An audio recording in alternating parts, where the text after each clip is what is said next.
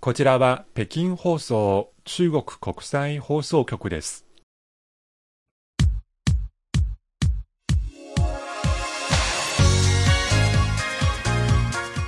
皆さんこんばんは。ハイウェイ北京中国情報ラジオ9月7日の放送ご案内は私、大正円と西宝です。今日すごい試合があるようですね。そうですね。しかも中国と日本の間で行われる試合です。何でしょ来年開催されるサッカーワールドカップカタール大会のアジア最終予選、えおー B 組の第2戦ですう。はい。中国も日本も実は初戦で負けた者同士です。あら。日本はオマーンに0対1、中国はオーストラリアに0対3でそれぞれ負けました。はい。えーちなみにアジア最終予選、えー合わせて12チームありますが、2組に分けられて対戦しています。はい。それぞれの組の上位2位だけが直接ワールドカップに出場します。おお。ですので6チームのうちの上位2位を目指す、えーしかもそれぞれの実力差があまりない中での競争になります。おお。とても難しい、厳しい戦いになります。中国と日本大丈夫そうですか？無理そうですか？難しいですね。はあ。えー日本はアジアの強豪で、数多くの選手がヨーロッパで活躍しています。はい。それに対して中国はなかなか実力的には及びません。ええしかも世界ランキングを見ますと、日本は、えー世界で24位、おアジアトップ。お一方の中国は世界で71位で、アジアでも9番目です。ああ、こんなに低いんですね。はい。ですので、えー今晩の試合、えー中国代表には、えーやはり日本を見習う気持ちでしっかりプレーをしてほしいです。そして、もしできれば、日本のベストを引き出して、えー日本と中国一緒に見応えのある試合を見せられればと楽しみにしています。はい。両方のチーム、ジャイオジャイオ。まあ、中国が弱いので、もっとジャイオしてほしいですね。はい頑張ってください。はいということで、今日の番組のメニューをご紹介します。旬な話題では、東京パラリンピック、中国で話題になる感動的な瞬間をご紹介します。続いて、スペシャルバスケット。中国人の海外旅行の意向は変わらないというアンケートの結果が分かりました。そして後半は CRI インタビュー。先週に引き続いて、ピンポン開港から50周年の記念シンポジウムの音声を抜粋してお届けします。火曜ハイウェイです。今日もどうぞ最後までお聞きいただければと思います。火曜ハイウェイです。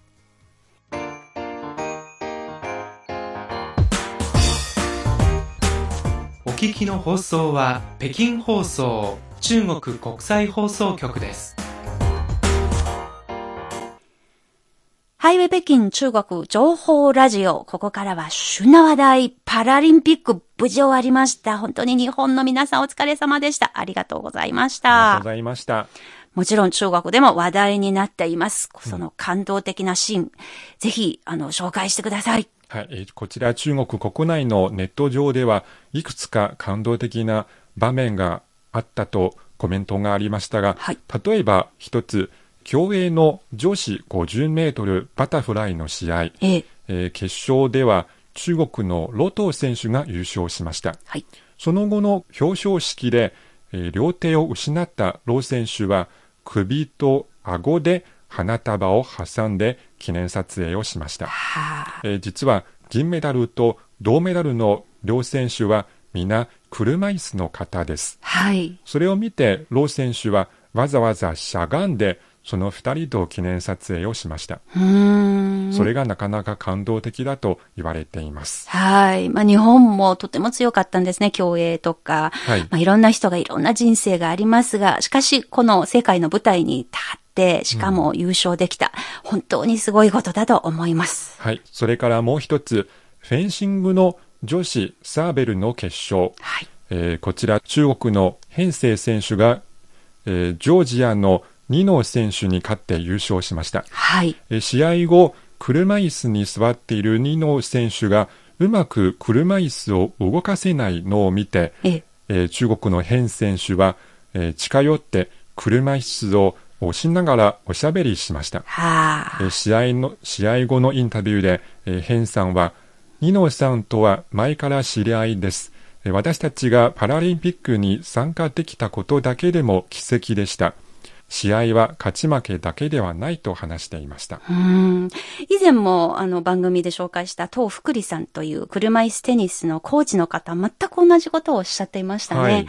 やっぱりその二人はライバル同士でありながら、友情でも結ばれている同士でもあるということ、はい、とてもよくわかりました。はい、まあこのパラリンピック、まあオリンピックも含めて今年の世界大会が終わりました。うん、なんとなく名残惜しく感じます。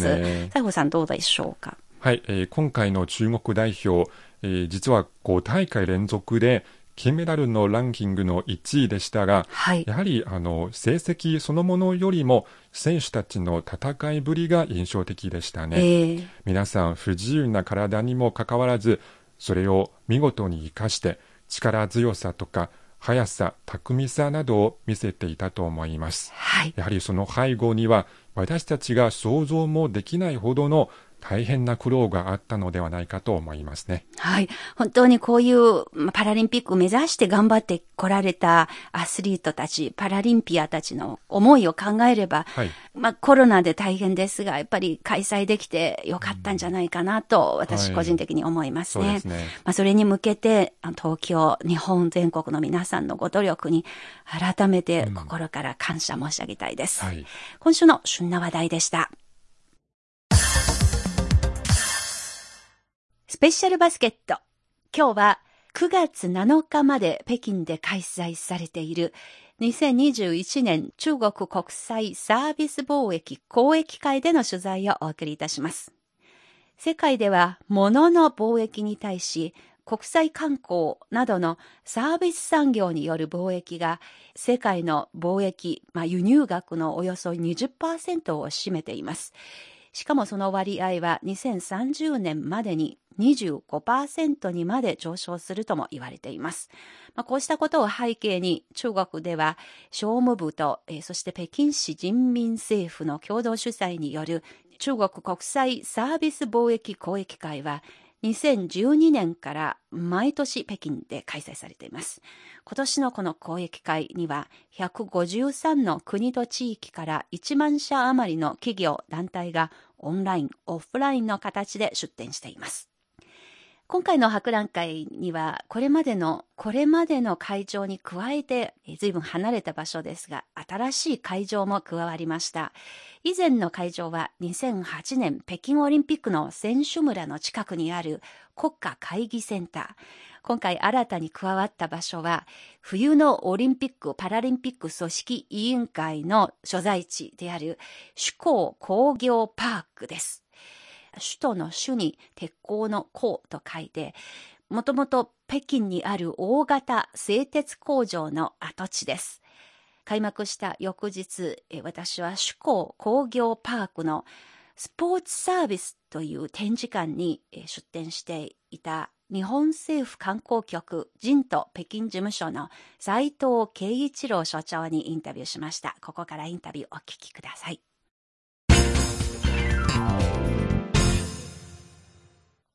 いや、今年もこの国際サービス貿易交易会が始まりました。今、この首港工業パークの7号館に参りました。え、7号館のメインテーマがスポーツということで、ここに出展しているジンと日本国政府観光局北京事務所の斉藤所長にお話を伺います。斉藤さんよろしくお願いします。お願いします。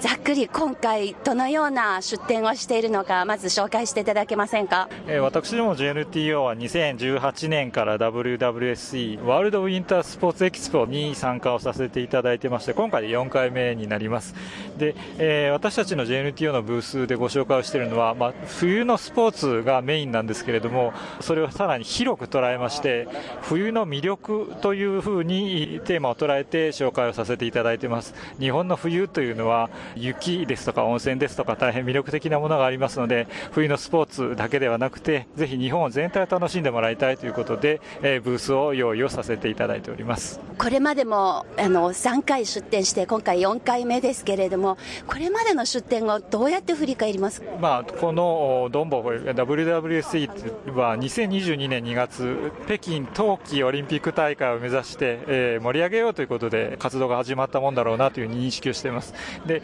まあ、そういった活動に私たち JNTO があ協力できる参加をできるというのは大変光栄に思っています。また、えー、日本の冬の魅力を知ってもらう機会として大変あの重要視をしておりまして特に去年の出展者ご来場者非常に多くて4万1000人の方が来場されていますので何日間でですか？これがですね5日間で4万人の方がいらっしゃいましたで特に昨年はコロナが終わって一番最初の実際の博覧会ということもあって大変多くの方々にご来場また期待いただきましたし歓迎をしてもらえたのが大変印象に残っています。あのコロナはまだ世界での感染拡大続いてますけれども今年もそのさなかの開催ですがこれまでのところ多分コロナ後になるかと思いますが世界各国に旅行に行くあるいは日本に行くその意欲に関しましてどのようなことを把握していますか？私たちがですね実は今年の7月に、えー、JNTO の公式ウェイシンのアカウントを使いまして調査をさせていただきました、えー、その際にですね海外旅行が解禁されたらいつ旅行に行きたいですか？というふうに質問差し上げたところすぐ行きたいです。という方が25%半年以内に行きたいです。という方が25%、えー、1年以内に行きたい人が25%ということで1年以内に75%の方が行きたいとおっしゃってるという回答をいただきました。皆様方解禁になったらすぐにでも海外旅行にしたいんだ日本に行きたいんだっていう気持ちの表れだと思ってまして大変心強く思っております。この7号館のテーマがスポーツサービスとなってまして、ウィンタースポーツが大きな割合になっていて、もう日本のそのジントさんのブースの本当に真向かいに北京冬季オリンピック・パラリンピック組織委員会の大きなブースと隣り合わせになっていますけれども、全般的に来年開幕となるこの冬のオリンピック・パラリンピックのそのムードというものを今回の出展を通して斉藤さんどのように実感していらっしゃいますか？あの私ども JNTO ブースの隣、今おっしゃってた通り、北京の五輪組織委員会もいらっしゃいますし、その隣はですね、チームチャイナ、中国の選手団のブースなんですね。そういった場所の隣に、えー、配置をさせていただいているのは大変光栄に思っております。北京五輪、冬季五輪、あの、私たちも盛り上げたいと思ってますし、そうやって中国の皆さんが盛り上げている中に協力をさせていただけるのは大変光栄に思ってます。特に日本、これまで2回冬季オリンピックをやっております。札幌と長野とありますけれども、これ、えー、オリンピックですので、世界にその場所を PR する大変良い機会だと思ってます。北京もともと大変有名な場所なんですけれども、冬のリゾート地としてもさらに PR できる機会があるというのは大変素晴らしいなと思ってますし、えー、2022年2月の北京冬季五輪は必ず成功するというふうに強く確信をしております。今回はついでにですが、例えば他の会場とかも全般的な雰囲気もご覧になりましたか？はい、あの昨日実は1日かけていろんなブースを見て回りました。あの私どもがよく見るのは実は政府観光局、他の国はどこが出てるんだろうなっていうのをよく見るんですけれども、一番人気は日本だなっていうのを確信しまして、これは心強く思いました。やっぱりその中であの本当に目立つような存在ということが確認できたわけですね。はい、そうです。あの私たちあのドンボーフへとても力を入れてまして、で会場に来ていただくだけではなくて、いろいろ体験をしてもらおうということでメニューをご用意しています。まあ今回ですとお面に色をつけてもらって、えー、お面をつけてあの写真を撮ってもらおうということですとか、浴衣を着て、えー、お写真を撮ってもらおうですとか、来てもらって楽しんでもらうということをあのご用意しておりますので、えーまあ、ぜひご来場いただいて楽しんでいただけたらなと思っております。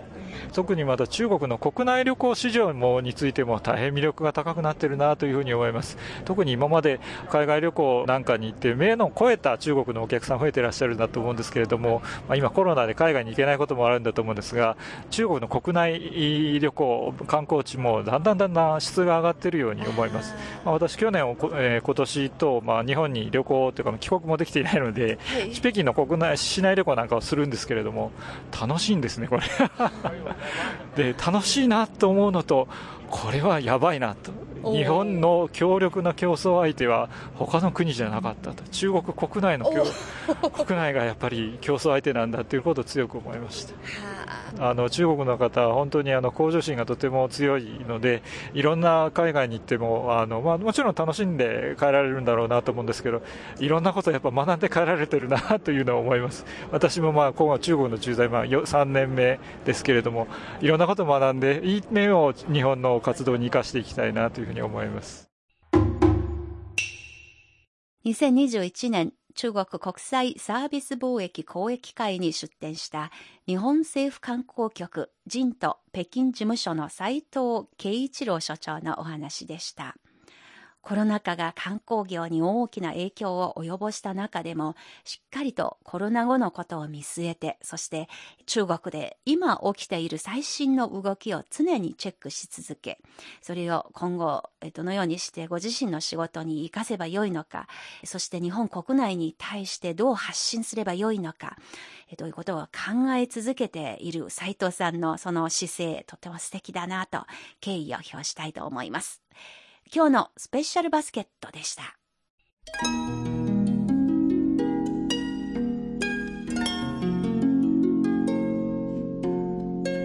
ハイウェイ北京中国情報ラジオ。ここからは CRI インタビューのコーナーです。この時間は先週に引き続いて名古屋ゆかりのピンポン外交から50年となる今年先日名古屋市内で開かれた温故知新ピンポン外交が導く未来と題したシンポジウムの様子を引き続きご紹介してまいります。先週は生き証人たちの声をお届けしました。今週は50年前のピンポン外交が今日にもたらす示唆をめぐり、引き続きシンポジウムで話された内容を抜粋してお届けしましょう。1971年、名古屋で開かれた第31回世界選手権の実況中継は、当時中学生だった二人の少年の心を引きつけました。二人は後になってそれぞれ中国や日本を留学しに行き、現在はそれぞれの活動を通して中日の理解増進、友好を深める仕事に携わっています。まずは日本のこちらの方です。日中友好議員連盟で幹事長をしております衆議院議員の近藤昭一と申します。まあ、振り返りますと、私も実はまだ中学生でありましたが、中学生ながらですね、やはり地元で開かれている大会が大きな盛り上がりを見せ、そしてそこからある種の大きな熱を感じたことを改めて思い出すところであります。亡くなられた村岡久平元日中友好協会の理事長、当時の本当に厳しい中で頑張ったんだと、こういうことをお話を伺いました。村岡さんはですね、公政府の活動が動脈ならば民間の活動は静脈だと、こういう言い方もされました。動脈と静脈がしっかりと循環していっていくことをいい関係が作れるんだと、こういうことをおっしゃったことを改めて思い出すわけであります。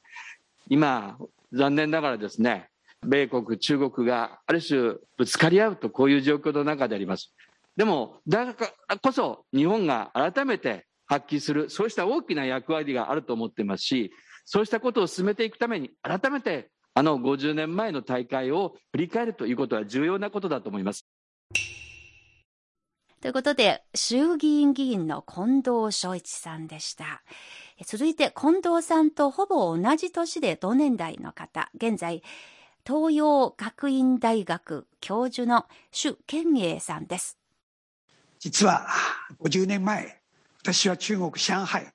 テレビでこの試合を見ていました。当時の中国では、カラーテレビはほとんどなく、ほとんど白黒テレビでした。また各家庭にもないので近くの食堂で何十人の人並みの中に紛れて遠くから愛知の世界選手権を見ていたんですね。この名古屋の大会を見てですねまだ中学生だった自分ですけれどももっと卓球がうまくなろうとそれからもっと日本を世界を知ろうというようなことを幼い心の中で決めたわけです。名古屋で行われた卓球世界選手権が中国の少年のその後の人生の進路につながる種がまかれたようです。ピンポン外交から半世紀後の今にもたらす気づきについて引き続き朱健英さんです。良きライバルであったし、これからもそうなってほしいという点です。卓球というのは50年前に日中が互角に戦ったんですけれども、その前に日本から多く学びましたし、その後、あるいはその前から世界の卓球の発展をリードしてきたのは常に日本だったと私は理解しています。確かにドライブを発明したのも日本ですし、ラケット、我々が中国にいた頃にはもうつぶつぶの表のラケットしかなかったのが、まあ、裏ラケットでですね、発明し世界に広げたのも日本です。ここ数年は超高速卓球ということを発明してですね、一時期中国の選手を相当びっくりさせました。今回の東京オリンピックでも日本と中国がチャンピオンを分け合ったわけですね。この中でやはり卓球という例を見てても日本がいろいろ研究開発し中国もその中で吸収消化しさらに中国が世界に広げていくそういうようなことがですねこの卓球を通じて日中の協力の一つの縮図が見えてきたような気がします。卓球の歩みから両国の協力の縮図を見出したとおっしゃった朱健英教授のお話、とても興味津々に聞かせてもらいました。ピンポン外交は中日米の3カ国の関係、そしてその後の世界の構図の変化にもつながる出来事でした。とりわけそのような外交の舞台を整えた日本が果たした役割を主さんは高く評価しています。米中関係が50年前、あのような対立の中で日本の提供した舞台、そして実際に日本側もその裏に米中が動くということをですね、もうすでに察し、そしてうまく、ジェントルマン的に、あんまり表には出ずに、しかしうまく舞台を提供してですね、日中、米中の接近に一つのきっかけを作りました。私は、これからも日本は、米中の相互理解、関係の改善に50年前と同じように大きな役割があると思います。米中の中で日本がどのようにですね、役割を、その重い身を自覚して対応していくか。日本は何といっても中国のこの引っ越しのできない隣人です。共にアジアの平和、安定、発展のために重要だと、そのような認識を持って社会を、政府を、政党を促していくと、これは私は今でもこの民間の力が大きいと思います。50年前、この民間外交の発祥の地の一つが愛知、名古屋でした。これからも名古屋は日中、そしてやはりこれからの世界の平和のためにですね、もっともっと発信してい、えー、っていただきたいと思います。東洋学園大学周健英教授のお話でした。当日日本愛知大学現代中国学部教授の李春里さんも出席し、ピンポン外交の今日にもたらす示唆を強調したお話をされました。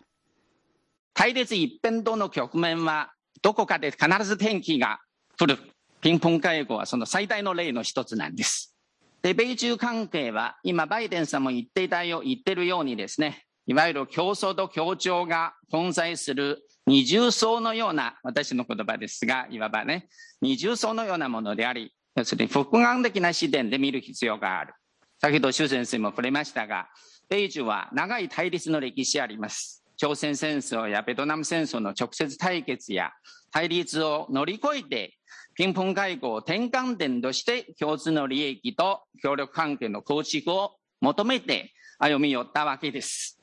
今、国内政治の論理や国内情勢を優先した超大国だけが世界のガバナンスを支配するには、やはり無理があるんですね。したがってですね、米中関係は幸運の部、私の例えですが、対立を意味します。もあれば、それ低温の部、これ協力を意味します。もあります。さらには、いわゆる通奏低音の部、これ駆け引き、取引の部もあるんですね。今、幸運の部、つまり対立のみに注目するのは、やや短絡的ではないかと思います。この日のシンポジウムには中国の江元友駐日大使はリモートで会場とつないで基調講演を行いました。江大使は後藤浩二さんをはじめ先人たちの努力を忘れないと次のように振り返りました。後藤浩二先生をはじめ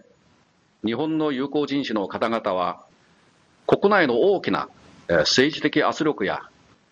右翼勢力からの威嚇、脅迫に、屈せず、中日友好への確固たる信念と、命を落としても結構だという並々なめならぬ勇気で、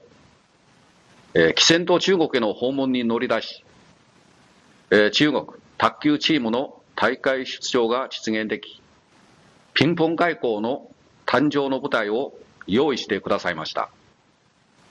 我々は後藤先生のご貢献を決して忘れてはなりません。後藤先生は中国訪問を終え、帰国後に発表した文章の中で、7億5千万人の人口や、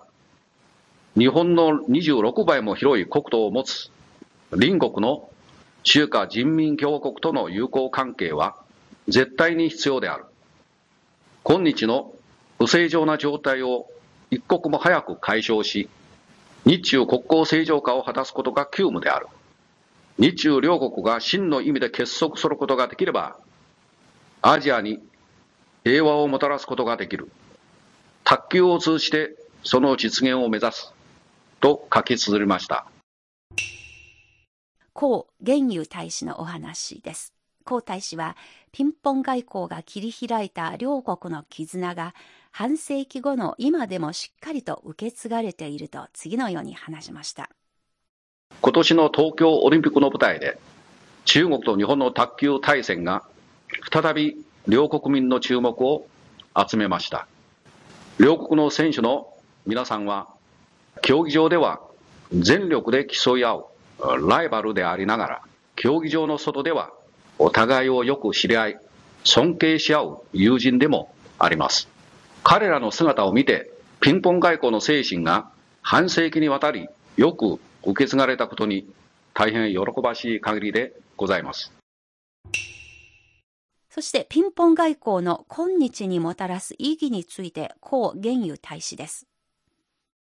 ピンポン外交とそれ以降の歴史を振り返ってみますと、日本は中国とアメリカの間で重要な架け橋の役割を果たしていました。また、日本は中米関係の好転とパワーバランスの変化に機敏に反応し、平和と発展という時代の流れに従い、大国関係と地域間の力学に積極的に取り組んで、冷戦という敵対的環境の中で、日本の戦略主体性を獲得することに成功しました。中国と日本が国交正常化を実現したのは1972年。これは中国とアメリカの国交樹立より7年間近くも早い。さらに日本は西側諸国の中で最初に中国の改革開放を支持し、中国の急速な発展から大きな利益を受けてきました。日本が国際協調外交を展開し、アジア隣国との関係を発展させたことで、自身の経済的飛躍を成し遂げたのみならず、アジアの繁栄と振興にも大いに貢献できました。その時期の日本外交が成功した最も大きな要因は、大国間の駆け引きで一辺倒を選ぶことなく、あくまで自国の根本的利益を見据え、戦略的自由性と柔軟性を最大限に維持したことにあると、多くの戦略研究学者に指摘されております。中米の駆け引きを最も著しい特徴とする新たな国際情勢の変化の中で、日本がどこに向かうべきか、日本側の戦略的知恵が改めて試される時に至っていると思います。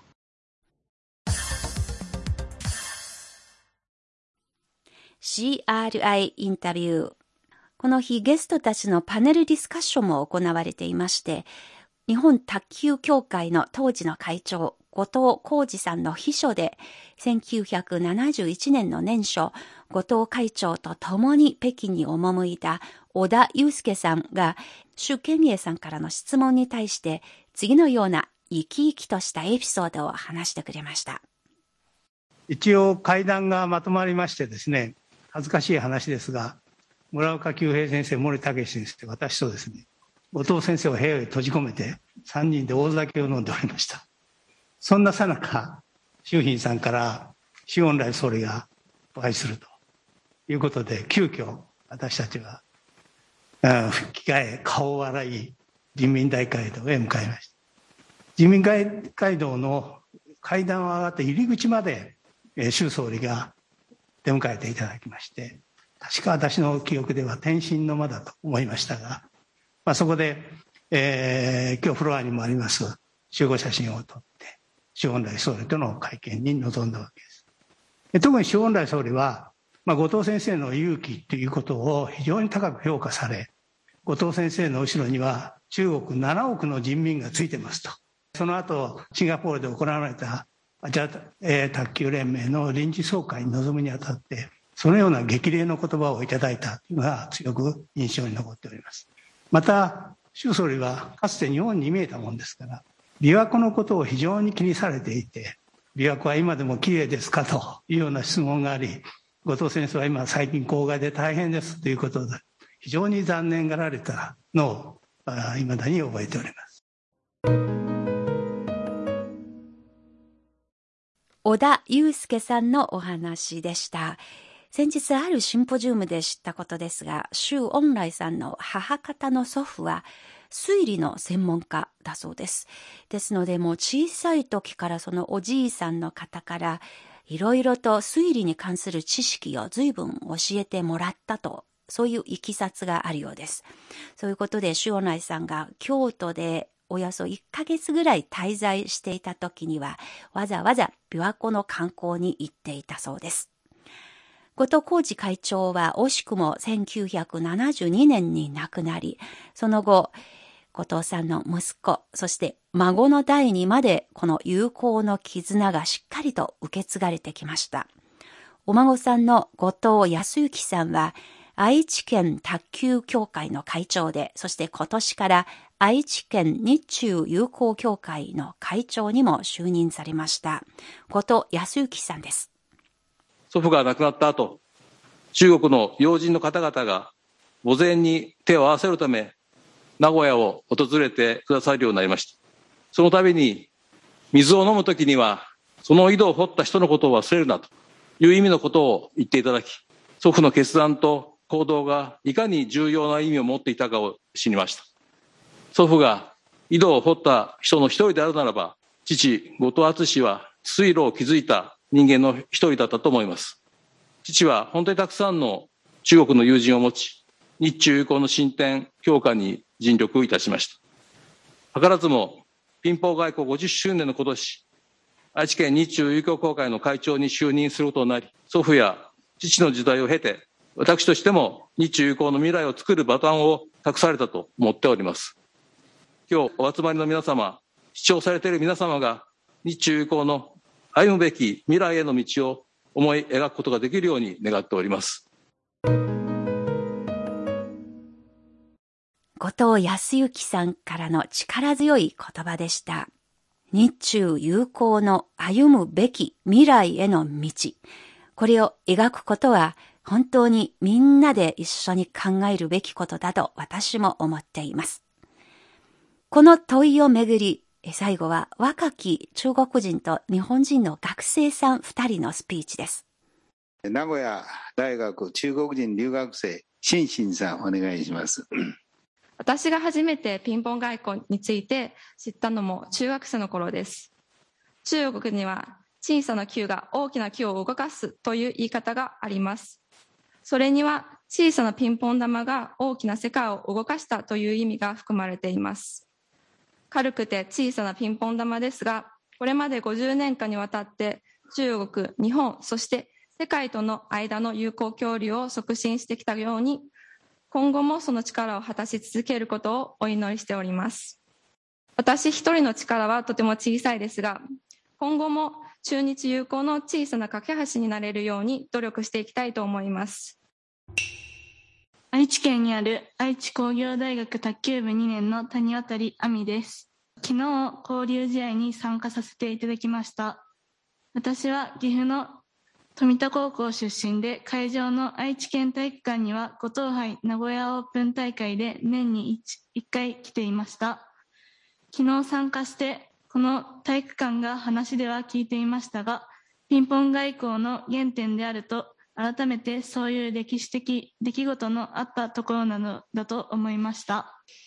中国の選手と試合をして感じたことはとてもフレンドリーで楽しそうに試合をしていて私たちと言葉は通じなくても卓球を通して仲を深めることができたと思います。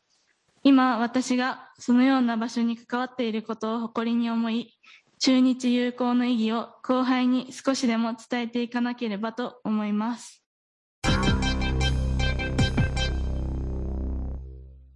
両国の若者の言葉を聞きますと、友好のバトンがしっかりと受け継がれていて、そしてこれからも伝え続けていくという確信を得ました。ピンポン外交は当時の国際情勢の中で実に見事な1ページを書き残すことができました。時代が移り変わるもので、これからも様々なことが起こるかと思います。先人たちが困難を恐れずに知恵を絞って頑張り続けてきたその精神こそがいつの時代でも学ぶべきことではないかと思っています。今日の CRI インタビューでした。ハイウェイ北京お楽しみいただけているでしょうか？今日ここまでのご案内は私、大正円と西宝でした。それでは皆さん、また来週。